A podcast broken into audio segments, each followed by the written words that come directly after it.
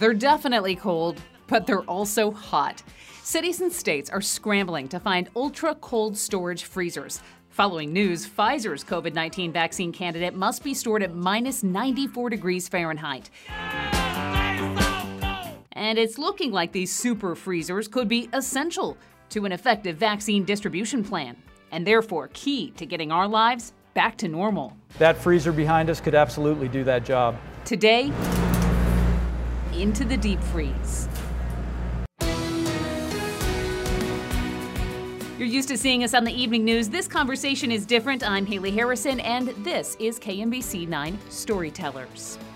Well, I am not solo this week. Guest hosting with me is Chris Katz. Welcome, Chris. the show hasn't started yet. you may want to take that back by the end of the segment. you listen. You got an exclusive look into a facility that just fascinated me this week. Uh, this is what an ultra cold storage freezer facility at MRI Global. Well, and here's the thing. Um, you know, this has been such a strange year on so many levels, and it's all because of the pandemic. And now we're at a situation where COVID cases are, are rising through the roof in so many places, Kansas City included. But the flip side of that coin is there is so much talk and so much hope about a vaccine. And one of the vaccine candidates out there that has attracted so much attention and has caused so much hope is from Pfizer. And the Pfizer COVID vaccine. There's there's something about it that is a little different than the others right now. For for the for the Pfizer vaccine to work, and it's proven to be in very early development 95% effective, but it needs to be stored in an environment that is at least minus 70 degrees Celsius or 94 below Fahrenheit, which is apparently equivalent to an Antarctic winter. And so, yeah, that that kind it's called ultra cold apparently in, in, the business. And there aren't a lot of places, facilities just in Kansas City or anywhere that have that kind of freezer capability. There um, there are probably fewer than five of those maybe in the Kansas City area, though it's kind of hard to get real accurate information on just the, the number of facilities here in the Kansas City area that, that have that kind of capability. But one of them is a firm called MRI Global. It used to be known as Midwest Research Institute. People drive by the offices there on Volker, just a little bit east of the plaza. It's been around since the 40s. They, um, it's, a, it's an independent, not for profit contract research organization. They do an awful lot of work for the federal government, they do a lot of work for the, the uh, uh, for NIH, the National Institutes of Health. Um, and they um, they research a variety of things when it comes to um, national security and defense, and and certainly health, uh, biological threats, and infectious diseases. And so. Uh, it turns out that MRI Global has 10 of these ultra freezers at an undisclosed location, and they, they offered to show us those freezers on the condition that we, we not tell anybody where they are. You you say Antarctic winter. I mean, that really puts yes. it in perspective. I had to look it up, Chris. The average home freezer in our kitchens gets down to about zero degrees. We're talking way colder than that. And they've had these freezers for a long time. As I say, they have 10 of them. Uh, and they use them for storage. Uh, they use them for stability studies for a variety of commercial uh, customers, as well as the government, the National Institutes of Health. As I say, they've had they've had this capability for years, and now along comes the pandemic. Along comes the Pfizer vaccine. They have yet to get a call from anybody um, be it the state of Missouri or the federal government, to say, hey, we'd like to use your freezers. Now, the state of Missouri has already started that process. I know they've, they've identified some people uh, in the Show Me State, primarily in St. Louis and in Kansas City. Um, but MRI Global is, is ready to take that call if it comes. What, so Missouri's essentially uh, making an index of who has these freezers for distribution purposes? Exactly, exactly. Mm. Uh, mo- most vaccines, as you alluded to earlier, uh, don't actually require freezers this cold. Um, but you did talk to Dr. Dean Gray over there at MRI Global, yes. and you asked him the specific question what's different about the Pfizer vaccine? Let's listen to what he had to say. The Pfizer vaccine, as well as the Moderna, are both based on something called messenger RNA. So, with the Pfizer vaccine, messenger RNA on its own is actually really stable. However, with the Pfizer vaccine, you've got messenger RNA that is encapsulated in a lipid nanoparticle. So what that means is just you've got kind of a, a very small fatty layer that's around it.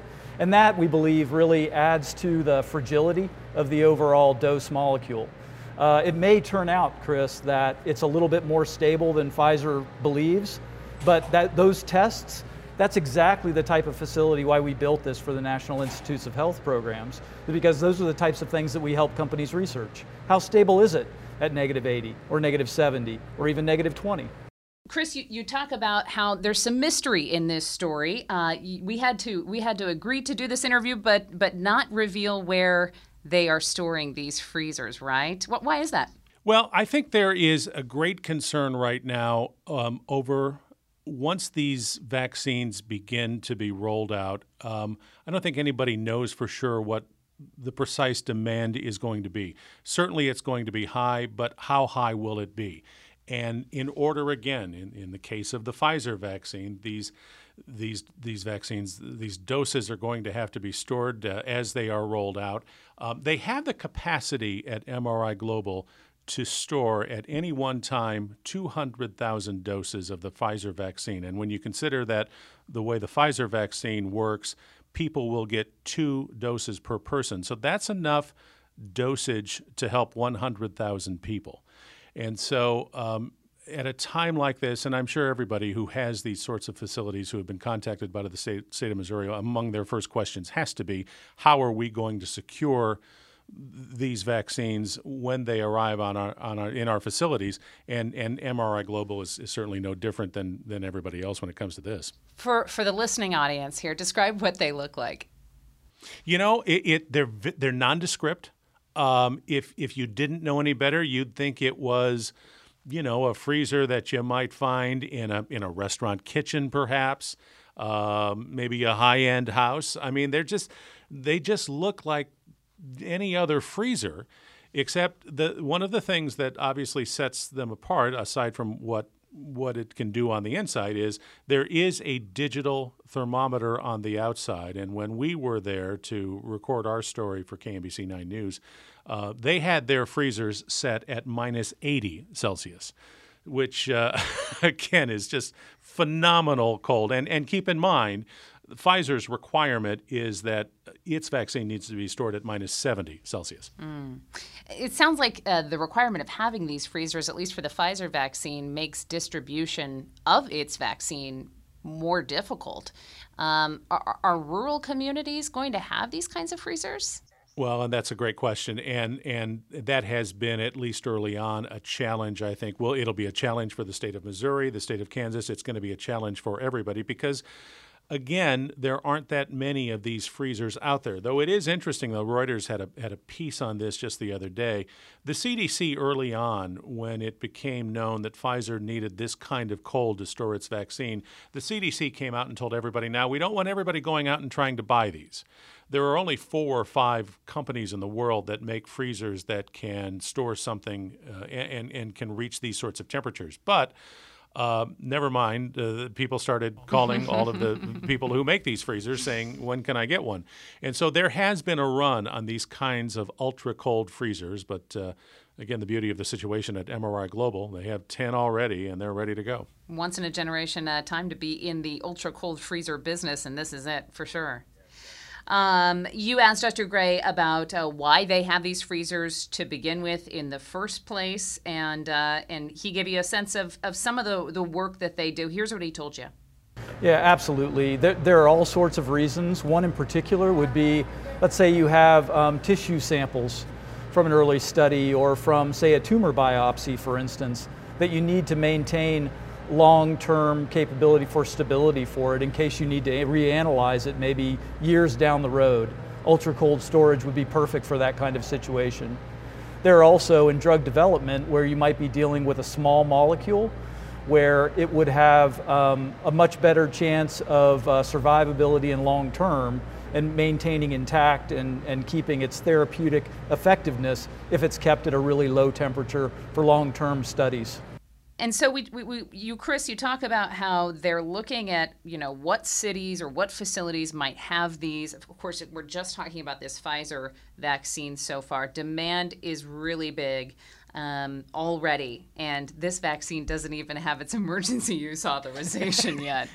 Yeah, and and just to back up a little bit, I, I really found it kind of interesting about about Dr. Gray's answer to that question. Well, you know, what do you guys use these freezers for? And again, they've had these freezers for years, and and apparently they're in use on a on a fairly regular basis. And uh, but it, it also gives you, I think, a, a pretty good illustration of just some of the kinds of things that MRI Global is involved in. You know, and uh, tissue samples from an early study from say a, a tumor biopsy, and you need to keep it stable for a, a long period of time uh, uh, to reanalyze, you know, maybe years down the road. I mean, these are the kinds of this is this is way over my pay grade and, and the pay grades of uh, of most people to, to, to be sure. And uh, again, along comes the pandemic and, and clearly a new use for something that uh, that is only used in uh, really complicated research. Yeah, and and as you mentioned, they've got ten of these. They can they can hold a lot of vaccine. here's what he had to say about the question about volume.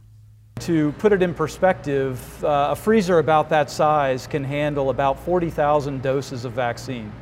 And that would be enough for 20,000 people, assuming two doses per person.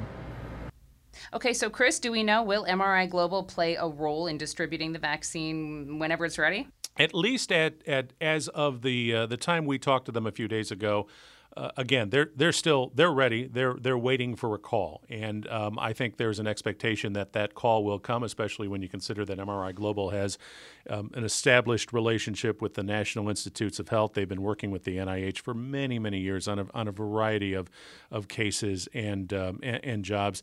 Um, they have uh, they have solid contacts within the federal government again because the federal government has been a long time customer of theirs. So there, I think, is an expectation that they're they're going to get that that call. And as this vaccine is rolled out, you you have to think that. Um, at least policymakers, government officials want to get this vaccine to as many people as possible, as fast as possible, and that's why uh, storage like this is going to become so important uh, moving ahead. So, at least maybe in our part of the world, Chris, uh, at this undisclosed location, they, they are going to be the key to getting us out of this pandemic. They, they are ready, that is for sure. Thank you, Chris, for joining us. You bet.